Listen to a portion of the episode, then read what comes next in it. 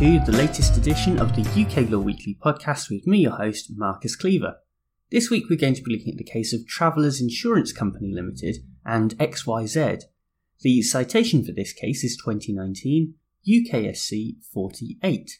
And at the heart of this case are a significant number of faulty silicone breast implants, but really the proceedings are about what happens when legal insurance does not go far enough.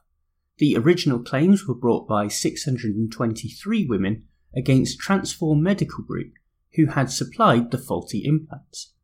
Fortunately, Transform had insurance cover with the appellants in this case, Travelers Insurance Company Limited, and they funded the whole defence. Unfortunately, the insurance policy only covered the claims of 197 patients whose implants had ruptured within a certain period. This meant that the remaining 426 claimants were in a position where they had obtained a judgment against the now insolvent Transform Medical Group but could not recover any damages or even costs.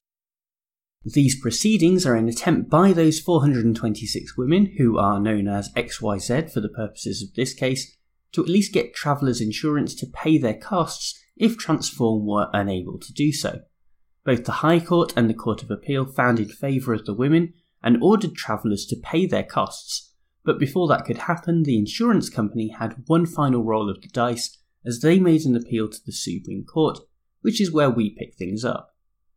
Before we do completely dive into the judgment, it is worth clarifying one term first of all, which we will be using throughout, and that is third party, specifically in relation to Travelers. You see, the claimants were actually suing Transform, and so Travelers are only a third party to this case with no direct involvement. This decision is all about the extent to which a non party can be liable in a civil claim. The important starting point is that there is precedent for this, and the concept does have a basis in law. Section 51 of the Senior Courts Act 1981 gives a general power to the courts to make a costs order against non parties. This often comes up in the context of legal liability insurers, and so one of the things that was emphasised throughout the judgment was that there needs to be a good amount of certainty so that insurers can continue to operate with confidence in this area. In order to achieve this certainty, there are two key questions that the courts will ask in these types of cases. Firstly, whether the third party took control of the litigation and essentially became the real defendant in the case. The second question is whether the third party took part in what is referred to as unjustified intermeddling. Thinking about the real defendant first of all, the idea here is that although Transform are the defendants to the claim, it is Travelers who actually stepped in and became the real defendants. This principle is discussed further in TGA Chapman Limited and Christopher from 1998, but we don't really need to go into it because this only really applies where part of a claim falls outside of the limits of cover, whereas here it is that the claims of the 426 women are completely uninsured. Instead, we move on to the second question, which asks whether Travelers became involved in unjustified intermeddling. But given that we have already established that this is an area of the law where we are after certainty, this does seem like a rather vague concept. Fortunately, legal liability insurers work under a contract, and so generally, if they have stuck to the contract, then they won't be seen to have intermeddled. On the other hand, if they have gone outside of the contract, and there is a causative link between the involvement of the insurer and the costs incurred by the claimants, then a cost order can be made under Section 51 of the Senior Courts Act. Whether or not Travelers crossed this line into unjustified intermeddling depends on how you see their conduct throughout the proceedings, and a number of different incidents were picked out by the Supreme Court to analyse in further detail. First was the fact that the legal team from Travelers advised Transform not to disclose the limits of their insurance coverage to the claimants. Such a withholding of information certainly appears to meet the definition of intermeddling, but unfortunately for the claimants, the law does not actually require this information to be disclosed, and so Travelers were well within their rights to proffer this advice to transform. The second incident sort of relates to the first as it involves Travelers being involved in the decision by Transform not to make any admissions or offers of settlement to the claimants that were not covered by the insurance. Once again, this does give an initial impression of intermeddling in the case beyond the insurance contract, but the Supreme Court was inclined to believe that this could be justified as Travelers merely protecting their own interests. In any case, there would not be any causal link between this decision and any financial costs incurred by the claimants, because by this point the claimants had made it clear that they were not willing to settle. Thus, a costs order under Section 51 could not be justified as a result of this incident. Finally, the course of conduct that the Court of Appeal focused on was the imbalance between the two parties if they were forced to try and claim costs. We've already seen what a struggle it has been for the claimants, but if Transform had won, then they wouldn't have had anything like the same difficulties. The problem is that while this is unfair, it is not really anything to do with Travelers, and certainly doesn't come about because of their intermeddling. If anything was to blame, then it was that Transform ended up insolvent and were largely uninsured for the most part. Overall, then, Travelers had maintained a genuine and legitimate interest in the defence of Transform, and their various actions were not enough to amount to intermeddling, per the second part of the test. When it comes to us thinking about how good a judgment this is, the real test is how much certainty it creates in this area of the law.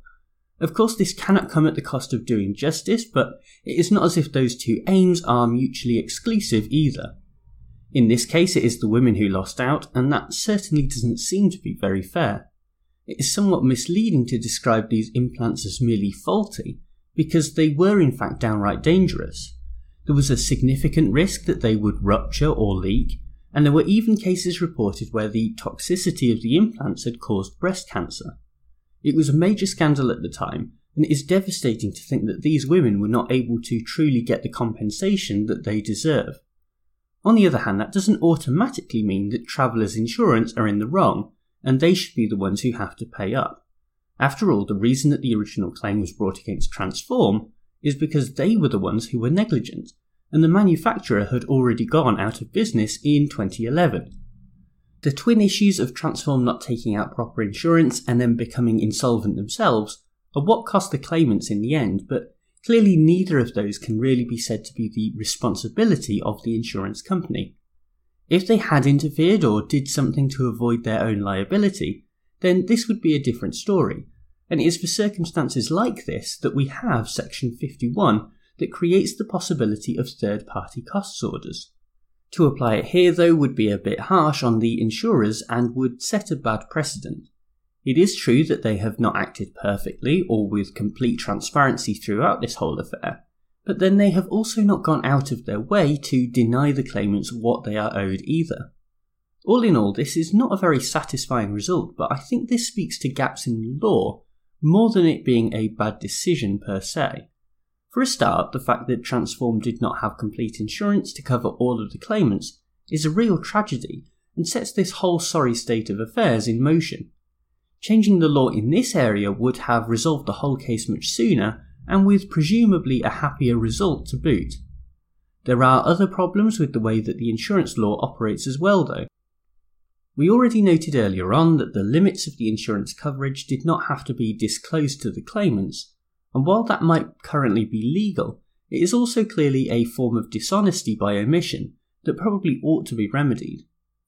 Finally, if the overall aim is to have certainty in the law, then it doesn't feel like this is being achieved at the moment. The key concepts that are used in the test, such as intermeddling, are not really nailed down, and while the contract between the insurer and the insuree is a useful starting point for working this out, it is not something that could or should be applied strictly.